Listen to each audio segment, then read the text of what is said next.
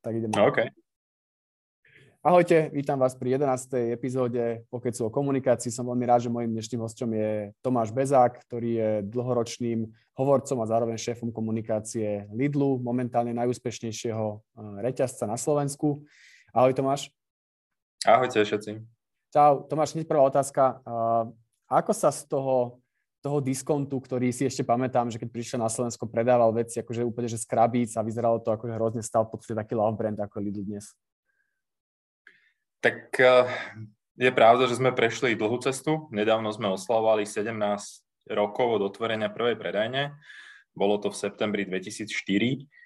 Um, my sa stále hlásime k našej diskontnej podstate a stále sme vlastne jediným klasickým diskontérom na Slovensku.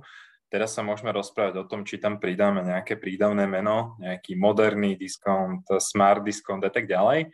Ale ako hovorí jeden z mojich šéfov, naozaj tá zmena je badateľná aj v tom, že keď sa teraz pozrieme na parkoviska našich predajní, tak tam vidíme zastúpenie širokej cieľovej skupiny, kdežto na začiatku nás museli Slováci najmä spoznať. A aby som odpovedal na tvoju otázku, ja si nemyslím, že existuje nejaká jednoduchá odpoveď. Vždy je to skladačka, je to o tovare, je to o cene, je to o kvalite, komunikácii, či tej marketingovej, alebo tej našej PR-ovskej. Pokiaľ vám všetko toto zapasuje, tak ten zákazník si cestu nájde. Keď sa kvázi budeme baviť viac o tej komunikácii, to znamená, že čo sú také nejaké kľúčové možno atribúty alebo možno nástroje, alebo čo, čo využívate pri tej komunikácii a čo pri tej zmene brandu podľa teba výrazne pomohlo? No určite treba komunikovať, pretože veľa značiek sa tvári, že komunikuje, ale reálne to nerobí. Um, treba tu byť pre toho zákazníka a ono to možno teraz bude znieť zvláštne, uh, lebo súčasťou jobu komunikátora je niekedy veci aj zaobaliť, ale treba reflektovať a vnímať to, čo ten zákazník chce, čo sa pýta, čo požaduje. A to je jedno, či na sociálnych sieťach, či uh, priamým kontaktom, napísaním e-mailu a tak ďalej. Treba mu odpovedať. A um, treba byť originálny, netreba sa skrývať a určite, uh, určite neplatí pravidlo, že za tri dní čokoľvek prejde a vyhnie. Práve naopak. Čiže my sme v tejto komunikácii vždy boli veľmi poctiví a teraz nehovorím iba za seba a za svoju oblasť, ale celkovo máme také nepísané pravidlo vo firme, že na každý jeden podnet, každú jednu zákazníckú otázku, ktorá sa ku nám dostane, odpovedáme. A je to naozaj že veľký záväzok, pretože na zákazníckej linke alebo na rôznych mailových adresách máme, to sú tisíce dopytov každý deň. Čiže určite byť úprimný a poctivý v tej komunikácii a, a originálny, prinášať témy, ktoré a, zaujmú a potom ďalším takým kľúčovým je podľa mňa tá pridaná hodnota. A ako to robíte, že kvázi zvládate ten nápor tých otázok, lebo kvázi keď vám chodí veľa na mail, určite vám chodia na Facebooku, predpokladám na sociálnych sieťach, máte stovky tisíc followerov, tak tam musí byť tiež, ako to musia byť tiež tisíce nejakých dopytov možno v priebehu týždňa. Máte normálne na to nejaký interný stav, nejaké akoby call centrum alebo ľudí, ktorí na to iba toto riešia? Máme a vždy sme aj mali. Uh, nikdy sme nechceli mať tieto, tieto služby outsourcované, pretože um, chceli sme mať čo najrychlejší response rate a zároveň, keď sme dostávali otázky, ktoré sa týkali nášho sortimentu alebo našich nejakých prebiehajúcich akcií, tak najlepšie to vie zodpovedať in-house človek.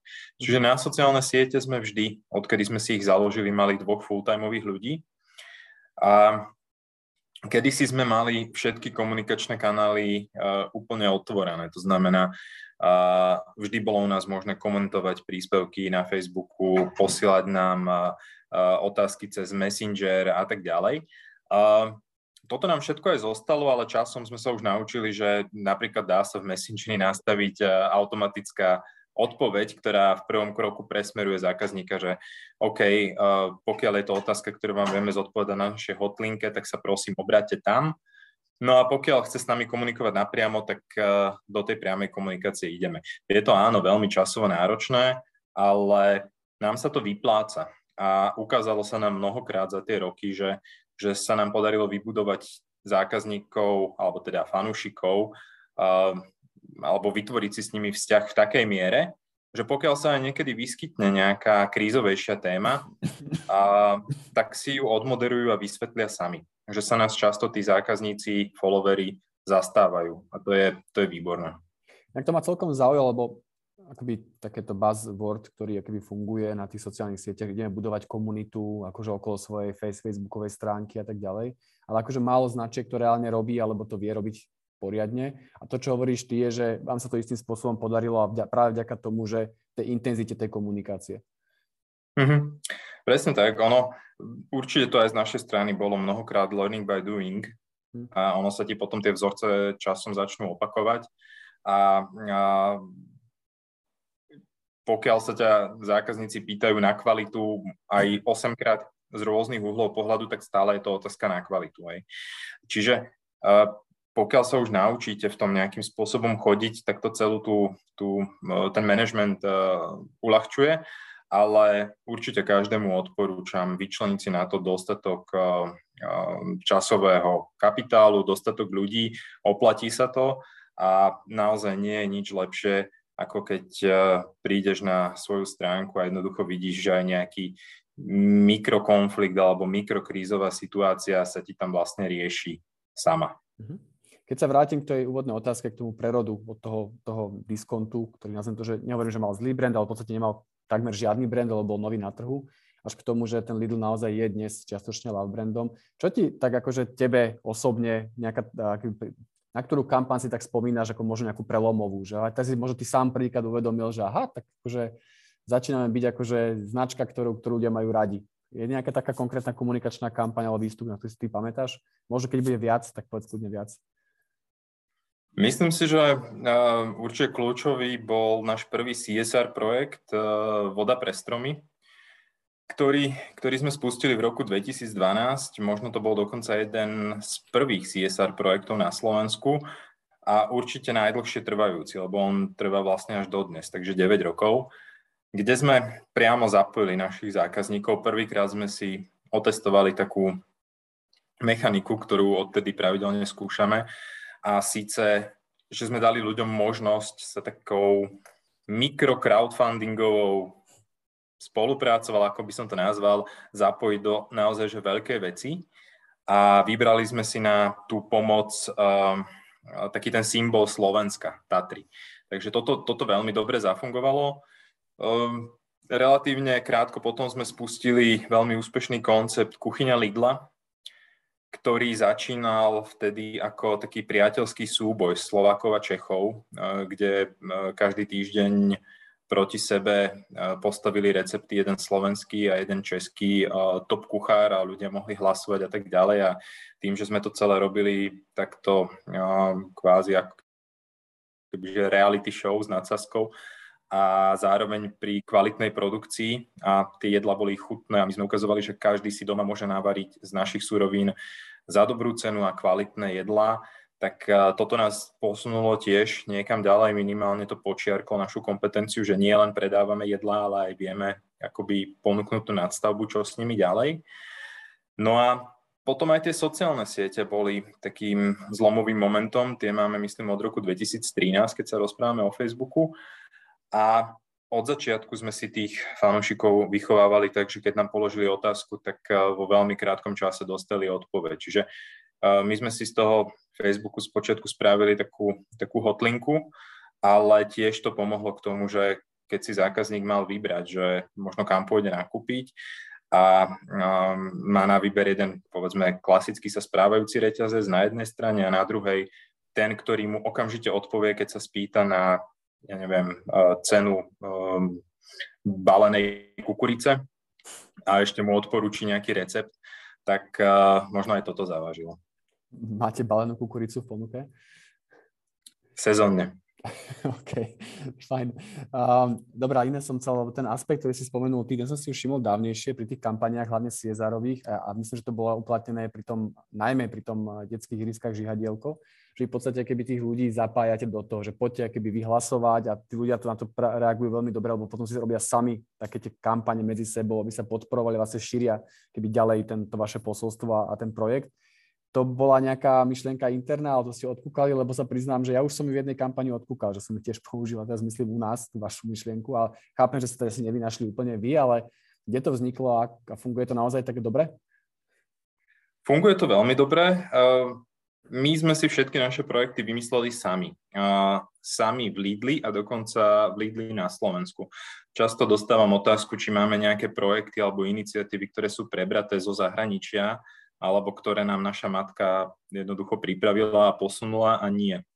Všetko, čo sme si na Slovensku riešili, či marketingovú komunikáciu, pr alebo CSR projekty, sme si naozaj vybrainstormovali u nás a my sme dokonca v dobrom tak postihnutí, že pokiaľ až môžeme, tak si ten projekt realizujeme sami. Pokiaľ sa už dostaneme do nejakej fázy, že, že treba robiť nejakú náročnú ex- exekúciu, tak jasné, máme na to agentúry, ale čo sa týka toho kreatí, kreatívneho aspektu, tak ten si riešime sami. A k tej tvojej otázke, ono to prišlo tak nejak prirodzene a začalo toto vodou pre stromy, kedy sme si jednoducho povedali, že poďme pomôcť tým Tatrám. V tom roku 2012 ešte stále rezonovali následky tej veľkej kalamity a vtedy sa často darovali peniaze na viac či menej transparentný účet, z ktorého sa mala robiť nejaká sanácia my sme nastavení opäť trošku inak. My robíme relatívne veľa rôznych CSR projektov, ale nikdy to nie je o tom, že darujeme peniaze. Vždy je to o darovaní nejakej konkrétnej služby, prístroju, um, um, nejakej, nejakej konkrétnej pomoci. A takto sme to chceli spraviť aj pri tých Tatrách a dokonca sme to chceli nechať otvorené. Samozrejme, že sme garantovali uh, lesom nejakú minimálnu hodnotu toho nášho príspevku a tých vysadených stromov, ale chceli sme, aby to jednoducho odzekadlilo aj to, že či je pre zákazníkov Slovákov táto téma dôležitá a ukázalo sa, že je. No a ako sme uvažovali, zobrali sme si našu minerálnu vodu, Saguaro, ktorá je ďaleko najlacnejšia na trhu a povedali sme si, že OK, toto je náš jeden z najlepšie predávaných produktov a skúsme ho napojiť na, na kampaň. Ale ani nie tak preto, aby uh, narastli jeho odpredaje, pretože uh, keď máš produkt, ktorý stojí 20-25 centov a porovnateľný stojí, ja neviem, o polovicu alebo ešte viac, tak uh, on sa ti predáva dobre aj sám. My sme, ho, my sme si ho zvolili pre túto kampaň preto, lebo sme chceli práve pomôcť tomuto projektu. No a Jednoducho sme sa rozhodli vzdať časti svojej marže, no a zafungovalo to vynikajúco. Momentálne v tom Lidl lese rastie už viac ako 1,5 milióna stromčekov. Super. Keď si spomínal jeden aspekt, ma zaujal, že, že aj z pohľadu toho globálu, že veľa vecí si vymýšľate, exekujete úplne sami, aj z pohľadu agentúr, že keby snažíte sa tú kreatívu vymýšľať interne a iba keď potrebujete nejakú exekúciu tej agentúry. Prečo to tak je? Akože, čo to pramí? Je to tvoje nejaké vnútorné nastavenie, že alebo ten globál má také blbé nápady, alebo, z čoho to pramení? Um, vieš, globál je, globál je vždy nejaká entita, ktorá uh, nemá úplne kontakt s tým daily biznisom. My od minulého týždňa máme otvorené prevádzky v 30 krajinách, a ktoré zastrešuje internacionál, to my voláme. A, ale to je skôr také, že procesné riadenie pokiaľ sa tam aj nejaká stratégia vyvíja, tak ono ťažko očakávať od kolegov, že vedia pochopiť tú dynamiku v jednotlivých krajinách, že vedia navnímať ten lokálny kontext, takže možno aj preto sa tie projekty skôr rodia v krajinách. Následne sa stáva, že jednotlivé krajiny si odkúkajú tie projekty, mhm. aj nám sa to stalo, aj napríklad pri vode mhm. pre stromy, či už Češi alebo Maďari si túto mechaniku vyskúšali. Prečo to u nás tak je? My sme naozaj nastavení, takže máme veľký drive, uh, že uh, sme všetci tak zažratí do práce. Sme, keby som sa tak pozrel po kolegoch na tých kreatívnych oddeleniach, ale samozrejme aj na iných, tak toto nás naozaj že spája, že, že tá práca nás baví, bereme ju ako možnosť vlastnej realizácie a stále prichádzame s niečím novým. No a možno si trošku tak aj pletieme sami na seba bič, ale e, kým to prináša, prináša výsledky, tak, e, tak to je asi dobre. No a my sme sa pred tými, ja neviem, ja som v Lidli 9,5 roka a niektorí kolegovia sú tam ešte výrazne dlhšie, ale keď sme začínali, tak sme boli 23, 25, 26 roční chalani a dievčatá. Čiže, čiže sme boli mladí, plní energie a toto nás, toto nás spájalo a takto sa proste rodili tie nápady, každý bol ochotný ísť tú extra mílu a toto nám zostalo a ja sa iba teším, keď to ešte stále funguje a nejak to nevyprchalo. Ja som sa chcel fakt, že dlho už ťa spýtať na, na jednu vec, ktorá ako vedem až tak záhadou, že som videl, že predávate ponožky Lidl, že normálne s brandom Lidl, ale neviem, čo je iba ponožky alebo aj nejaké iné oblečenie, tenisky, neviem, či ešte neboli Lidlacké. To, to je predpokladám, že asi že nejaký globálny produkt a to už pramení z toho, že už máte také sebavedomie, že si uvedomujete, že ten je fakt love brand, že poďme, poďme to logo obchať aj na, na šaty, lebo ako, ako myslím to asi úplne pozitívnom slova zmysle, alebo to nejak vzniklo úplne inak. Toto sú dve roviny. My okrem toho, že predávame potraviny, tak predávame aj spotrebný tovar, my ho voláme non-food. Aj sme tým známi, že občas u nás môžeš kúpiť vrtačku, kosačku, príklepové e, kladivo, badičko a tak ďalej. A tento spotrebný tovar máme takmer výlučne medzinárodný. E, čiže keď sa rozprávame o teniskách, tričku a neviem, plavky a rôzne iné veci, ktoré tam boli, tak e, tie sme si nakupovali centrálne od našej matky, poviem to takto. Um, úspech tohto nášho merču prekvapil aj nás. Um, a nemyslím teraz iba nás na Slovensku, ale aj celkovo. My sme si to iba vyskúšali ako gag v niektorých krajinách. A keď to prvýkrát prišlo na trh, myslím, že tri roky dozadu vo Francúzsku alebo vo Švajčiarsku, tak to naozaj, že bola limitka. Bolo pár kusov tých tenisiek a stali sa jednoducho proste strašným um, highlightom. Uh, oni sa veľmi rýchlo vypredali a, a predávali sa na eBay za šialené sumy. Oni išli po niekoľko tisíc eur, pričom ich normálna predajná hodnota bola asi 15 eur.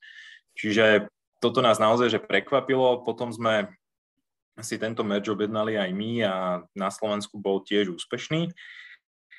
No a potom sme sa rozhodli vyskúšať si aj takú nejakú vlastnú slovenskú cestu a primárne pre našich zamestnancov sme si dali vyrobiť vlastný merch uh, u Fusakli, ponožky, rúška a tak ďalej a na toto sa naozaj tiež stretlo s veľkým úspechom a myslím, že tam bude aj nejaká predajná varianta.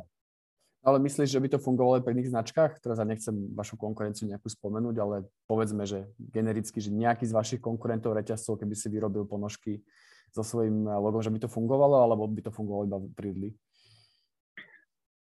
Úprimne neviem, ale ono to asi musí celé hrať. E, pokiaľ, pokiaľ nás zákazníci vnímajú, že sme nie nejaký skostliveli, že sme, že komunikujeme naozaj, že fany, že to má nejakú myšlienku, vieme si urobiť možno srandu aj sami zo seba, a, že ku nám chodia nakupovať radí, tak a ešte náhodou to aj celkom dobre vyzerá ten merch a je za príjemnú cenu, tak uh, možno to všetko do seba západne a ľudia si to kúpia. A ja som bol naozaj prekvapený aj koľko mojich známych uh, si tieto uh, tenisky a šlapky uh, kúpilo a dokonca aj niektorí influenceri nám robili, mm. robili také neplatené promo, čo ma naozaj tiež zarazilo, ale tak aj potešilo. Nosíš aj ty? Mne sa neušlo, no, bohužiaľ. Ale mám tie naše interné ponožky, mám vlastne len také, lebo uh, už máme asi nejakú 11. alebo 12. edíciu a uh, sú veľmi pohodlné. Ešte jeden aspekt pri tom Lidli zaujal a to je to, že máte v podstate, máte rovnakého majiteľa ako Kaufland, čo je váš konkurent v podstate a celkom ma zaujíma ten vzťah toho, že ak to chápem správne, tak síce máte rovnakého majiteľa, ale keby ten majiteľ nechávate dve značky úplne že separátne a nazvem to, že nejako konkurenčne správajúce sa voči sebe, má to nejaký dopad na tú komunikáciu? Ja neviem, že nechcem, že sa nejako zľadujete tým Kauflandom, alebo oni úplne fungujú samostatne a vy ani netušíš, že s čím prichádzajú, akými s kampaňami, alebo je tam predsa nejaká synergia, nejaká spolupráca komunikačná? Mm, ešte sa vrátim na začiatok. Áno, máme jedného majiteľa, ktorý na začiatku mal sieť Lidl, ktorá fungovala vždy ako diskontná sieť Um, s tou predajnou plochou niekde na úrovni 1300-1400 m štvorcových a počase sa rozhodol doplniť uh, svoje portfólio aj o hypermarket a to je práve Kaufland, ktorý má rádovo väčšiu predajnú plochu a aj sortimentná skladba je tam iná. Uh, na Slovensku je Kaufland o rok dlhšie ako my, um, ale uh, aj z rôznych, z rôznych nedávno zverejnených porovnaní vyplýva, že sa nám obidvo na Slovensku darí. Čo sa týka tej operatívnej stránky biznisu, tak žiadnym spôsobom sa nekoordinujeme. Naozaj je tam podporovaná taká, taká súťaživosť. Je to brané, že to nás posúva ďalej ako oba brandy. Mm-hmm. Čo sa týka komunikácie, tak tiež uh, to berieme tak, že uh, to, čo je naše víťazstvo, je naše. a uh, neladíme si nejak naše komunikačné aktivity. Uh, trošku to zmenila korona, kedy, kedy sme pomáhali spoločne. Kedy, keď sme uh, robili nejakú podporu nemoc sníc, keď sme im venovali vitamíny a ovocia a pitný režim, tak sme si poviem tak, rozdelili Slovensko, každý si zobral niekoľko desiatok nemocníc, ktoré podporoval, alebo keď sme zakúpili nejaké prístroje, tak sme sa tiež na to poskladali. No a jedinou takou operatívnou, alebo dve sú tie operatívne výnimky, ale to sú také celoskupinové iniciatívy a to je snaha o uhlíkovú neutralitu, a snaha o vo všeobecnosti obmedzenie plastov. Tam si dávame vedieť, kto čo robí, kto čo plánuje, ale neznamená to nutne nejaké zosúľaďovanie sa. Ale v takých tých bežných projektoch typu na našej strane Žihadielko, na strane Kauflandu, neviem, detský festival, tu si každý ideme svojou cestou. Mhm. Ešte jeden aspekt ma zaujíma a to je pred pár rokmi začal ten trend tých slovenských výrobkov, taký ten, ten lokál patriotizmus alebo toho, že treba ísť lokálne potraviny a celkom sa to ujalo. Lidl tým, že má nastavené keby to, no, nechcem, že máte určite slovenských výrobcov, ale idete keby po tej, po tej červosti, po tom rýchlo obratkovom tovare, to znamená, že máte aký množstvo tovaru privátiek, keď sú zahraničia ako sa vám s týmto podarilo, nazvem to, že proti, nechcem povedať trendu bojovať, lebo logicky pre mňa vychádza, že mne na konci nie je jedno, či kupujem polský sír alebo slovenský, je dôležitá kvalita toho síra, čerstvosť a tak ďalej. Ale taký ten mýtus, že keď ten sír bol vyrobený na Slovensku, musí byť predsa chutnejšie, ako bol vyrobený v Polsku, ten tu je akože hodne silný. Takže nejako ste proti tomuto mýtu bojovali, ale skôr sa prispôsobili, ako sa na to ty pozeráš z pohľadu komunikácie? Odpoviem ti trošku inak možno. Uh-huh. A my často sme dostávali takú nálepku, že sme polský obchod a tak ďalej. A Polsko je násobne väčšia krajina ako Slovensko, a má oveľa väčšiu produkciu potravín a polské výrobky nájdeš tak na Slovensku ako vo Francúzsku. To je proste úplne normálna a bežná vec. Ale um, my sme už dávnejšie uh, sa hlásili k tomu, že máme to najlepšie zo Slovenska, to najlepšie z Európy. To bol dokonca názov našej prvej imidžovej kampane ešte z roku 2012. Čiže my sme tu Slovensko oslovovali už, už dávno. Ono sú aj nejaké objektívne príčiny, prečo my máme uh, menší podiel tých slovenských výrobkov, ako, ako je priemer trhu, aj keď sa už veľmi výrazne uh, približujeme. Um, a to sú skôr také biznisové nastavenia, že my ako jeden z mála obchodov alebo reťazcov nemáme možnosť priameho závozu. To znamená, že nám dodávateľia nemôžu, nemôžu zavážať svoje výrobky priamo do konkrétnej predajne, lebo to jednoducho systémovo u nás nejde. Že všetko musí ísť cez naše logistické centra a tam potrebujeme nejaké veľké objemy. Takže je to, je to výrazne ťažšie. Ako sa proti tomu bojuje? No, my stále hovoríme, že je pre nás kľúčová e, kvalita um, a cena. A tá krajina pôvodu, ako to je nice to have, ale bolo by naozaj naivné si myslieť, že len za to, že je niečo z Polska, tak je to nekvalitné a len za to, že je niečo z Nemecka alebo Slovenska, tak to, tak to je automaticky kvalitné. Ono to tak naozaj, naozaj nefunguje. No a potom je to tá skúsenosť tých zákazníkov. Ono, v našom koncepte my máme 80% výrobkov, ktoré sa predávajú pod privátnymi značkami, čiže pre nás je naozaj existenčné, či ten zákazník je s našim výrobkom spokojný. Pretože pokiaľ si kúpiš nejaké značkové mlieko mm, a nechutí ti, tak získaš nejakú neviem, negatívnu emóciu voči tomu konkrétnemu mlieku a nie nutne kvôli tomu reťazcu, kde si to kúpil. Pokiaľ si kúpiš pilos mlieko, ktoré kúpiš iba u nás a nechutí ti, no tak automaticky si to asociu, asociuješ aj s našim brandom. Čiže my sa naozaj snažíme mať tie výrobky kvalitné a, a na tomto máme celé postavené. No a ešte čo nás odlišuje, je to, že my nemáme uh, substitúty. Proste uh, ja keď som sa zamýšľal nad tým, že čo nás odlišuje od ostatných, tak ono niekedy na prelome 90. rokov a nového storočia, tisícročia, tu bol taký boom veľkých hypermarketov, kde ľudia možno aj po tej niekoľko desaťročnej skúsenosti s komunizmom zrazu chceli mať veľký výber všetkého a bolo, bolo veľmi príjemné prechádzať sa v dlhých uličkách, kde si mal, neviem, 10 plnotučných mliek.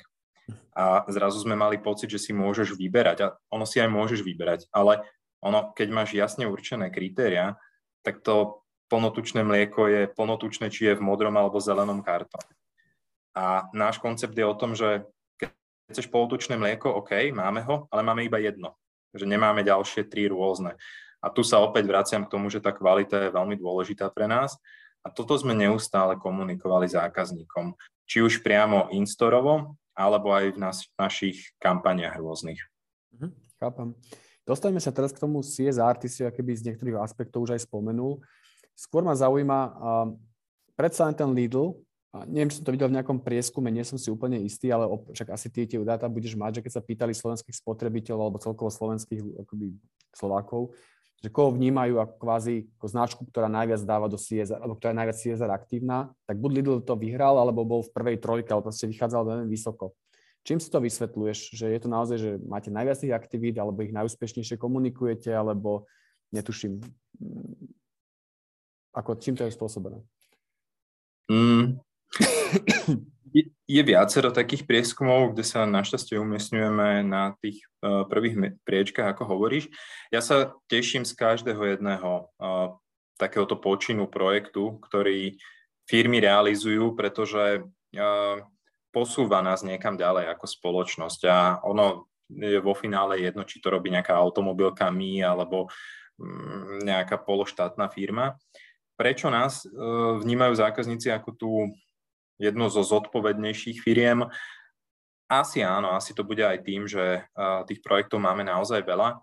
A myslím, že tam máme jasnú stratégiu, že máme dva smery, ktorým sa venujeme, a to je starostlivosť o deti a životné prostredie a v rámci týchto dvoch línií realizujeme rôzne projekty, z ktorých veľká väčšina je dlhodobá. Proste keď sa rozhodneme pre nejakú iniciatívu, tak ju chceme rozvíjať tak dlho, ako to len ide.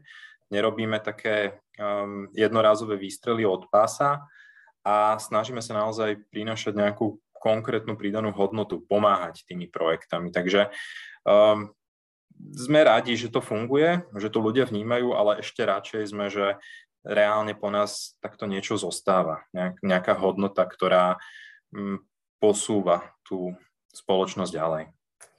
Pritom CSR a aj sme sa o tom minule bavili, myslím, že s Peťom Jančárikom, že už teraz kvázi aj ten CSR pojem nejaký zastralejší a používa sa to, zabudol som teraz, jak sa volá presne ten, ten pojem. Ale, áno. Um, je keby to základná premisa, ak to chápem správne, je, že, že to CSR musí byť že, že úplne autentické, že vychádza keby z DNA tej firmy a podobne. Vy ste tak ako veľmi široko rozkročení, že predsa len životné prostredie, sú tam keby tie stromčeky, ktoré ste sadili v Tatrách, potom detské ihriska a tak ďalej, že nie je to trochu akoby, nechcem, že proti tomu, ale že nevylúčuje sa to, keď máš také úplne široké zas, zaslenenie, že či je to nevylúčuje tú autentickosť toho, toho CSR, že predsa vyberiem si jednu tému a v tom som 20 rokov aktívny. Um, ja to nevnímam, že buď alebo. Uh, určite je lepšie, keď si firma vyberie nejakú jednu tému, ktorej sa venuje, ako keby nerobila nič. Uh, my pokiaľ na to máme priestor, zdroje, um, tak si myslím, že je rovnako správne mať viacero takýchto aktivít, pretože oni sa na, od seba trošku odlišujú každá a naozaj to vnímame tak, že nimi pomáhame. Ono nie je úplne dôležité, ako to nazveme, CSR, ESG, Corporate uh, Shared Value alebo trvalá udržateľnosť.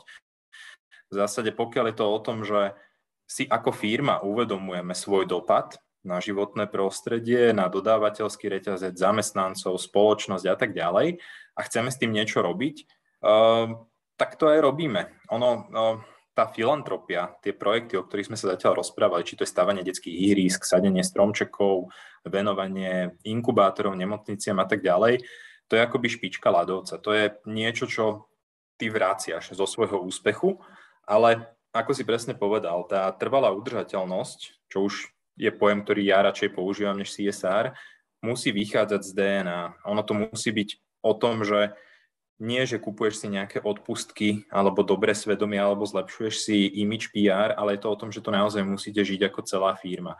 Preto sa my napríklad intenzívne venujeme aj tej klimatickej neutralite. Tam by sa niekto mohol spýtať, že no ako to s vami súvisí ako s Lidlom, veľmi. Pretože pokiaľ máme na Slovensku 160 objektov, ktoré zaberajú nejakú plochu, máme parkoviská, máme hustú logistickú sieť, tak vytvárame emisie, prispievame svojou činnosťou k klimatickej zmene a chceme s tým niečo robiť.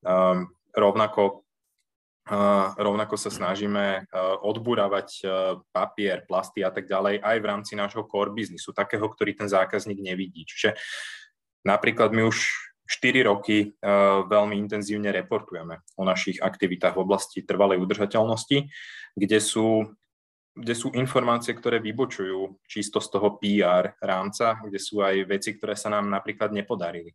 Dávame si záväzky, ako chceme upraviť spotrebu vody, energii a tak ďalej. Dáme si normálne klasické KPIčka a za dva roky, za rok sa k tomu vrátime a povieme, tak tu sme, toto sa nám podarilo, nepodarilo, toto s tým ideme robiť. Čiže áno, súhlasím, tie iniciatívy musia vychádzať eh, z toho nastavenia a z tej filozofie firmy ako takej. Uh-huh. A očakávajú to už aj zákazníci, že máš ten feeling, že, že, že tá firma bude, poviem to, že zodpovedná, nepoužijem CSR, ale zodpovedná voči prostrediu a svojmu okoliu? Či na Slovensku to ešte nie je úplne také, že skôr tá cena alebo tá kvalita rozhoduje stále viac?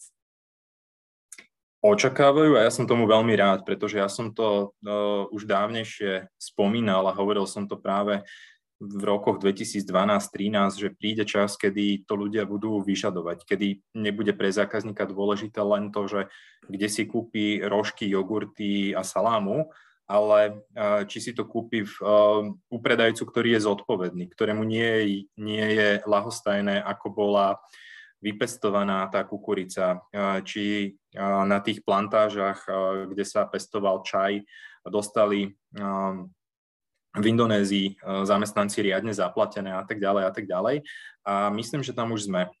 Vidno to aj na rôznych prieskumoch, vidno to aj na tom, ako rýchlo sa napríklad na Slovensku uchytila téma plastov a boja proti plastom. 4 roky dozadu neznáma téma na Slovensku. Už pred dvoma rokmi všeobecná zhoda na tom, že jednorazové igelitky nemajú čo hľadať. V obchodoch, také tie, ktoré sa rozdávali zadarmo.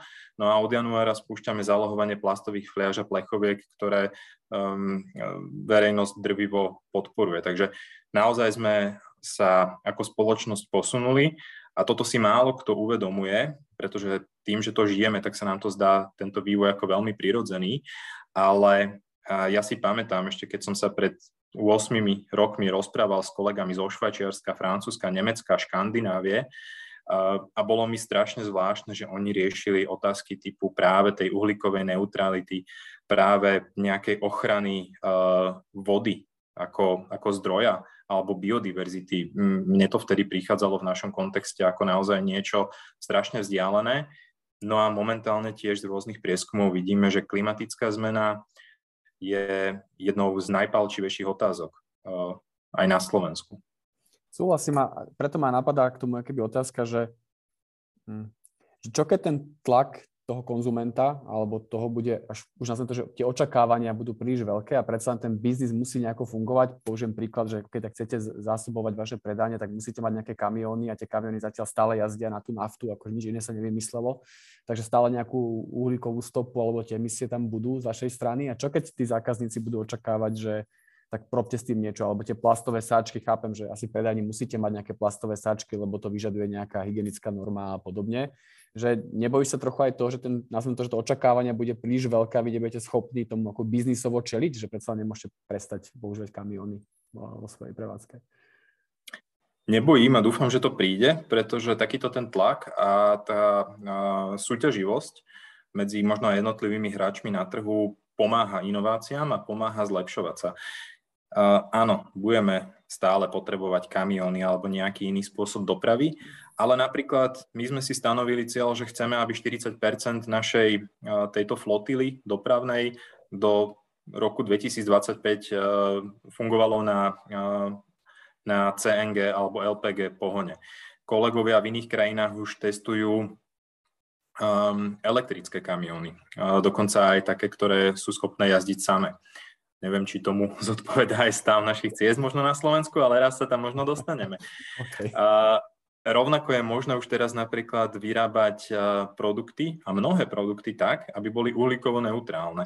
V zmysle a spočítaš si celú uhlíkovú stopu, ktorú ten produkt za sebou nesie od vypestovania pôvodnej suroviny až po ten obalový materiál. No a v tom objeme tej tejto uhlíkové stopy uh, zainvestuješ do nejakých kompenzačných projektov typu výstavby solárnych elektrární alebo vodných nádrží a tak ďalej. Čiže ono sa dá už dnes fungovať veľmi, veľmi výrazne ekologickejšie a udržateľnejšie, než to bolo v minulosti. A my aj takto fungovať musíme, pretože pokiaľ do 5, maximálne 10 rokov uh, nespravíme niečo s tým, ako sa nám klimatická zmena vyvíja, tak uh, tie dôsledky pocítime všetci.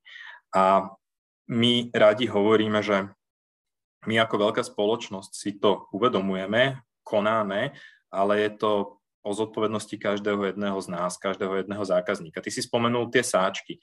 My ich musíme mať presne ako hovoríš, lebo nám to predpisuje zákon. Na druhej strane už rok intenzívne sa snažíme šepkať do ucha našim zákazníkom a pýtať sa ich, potrebujete ten sáčok? Nemôžete si doniesť vlastný? Nemáte nejakú ekologickejšiu alternatívu? Možno ideme trošku proti sebe, pretože málo z nás chce počuť takéto nepríjemné otázky, ale zase na druhej strane, pokiaľ sa všetci nezačneme správať trošku zodpovednejšie, no tak len tie veľké firmy a vlády to same nedokážu zvrátiť. Mhm, super. A dostávam sa k tej poslednej nejakej pravidelnej rubrike, ktorú ja volám, že podcenené, precenené. A to znamená, že asi, keď si vravil, že si počul nejaké predchádzajúcej časti, tak asi to poznáš. Tak stačí, že sa vám pýtam, podľa teba podcenené alebo precenené a mali sme sa baviť o, o aj krízovej komunikácii, ale nestihli sme mať pre krízovú komunikáciu aj nejaký manuál popísaný. Je to podľa podceňované alebo precenené, lebo keď príde nejaká kríza, tak vlastne žiadny písaný manuál ti nepomôže a musíš aj tak reagovať podľa situácie. Jedno z prvých slov, ktoré som sa naučil, keď som prišiel do Lidlu, bolo také nemecké Jain. To je priesečník medzi ja a nein. Takže mať krízový manuál Jain, určite je to užitočná vec, ale zároveň sa ho netreba držať ako Biblie, pretože každá krízová situácia je iná vždy máš iných zapojených stakeholderov, ale pokiaľ ten krízový manuál pomôže tomu, že niekde na pozadí človek bude vedieť, ako si to má asi celé štruktúrovať, aké kanály má zapojiť, ako si má vyformovať ten krízový tím, tak určite.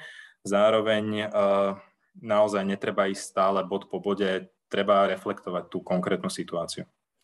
Nebali sme sa o tom príklade, ale taký ten známy príklad je práve tie zmiznuté kríže z letáku Lidlu, to si asi každý pamätá pri tom gréckom týždni. A vtedy ste ten manuál asi nejako použil, že bolo to prvé, čo si po čom si siahol, keď kríza vypukla, tak si rýchlo hľadal vo foldroch krízový manuál, asi si ho prečítal, alebo nebol čas a si ho vôbec nepoužil?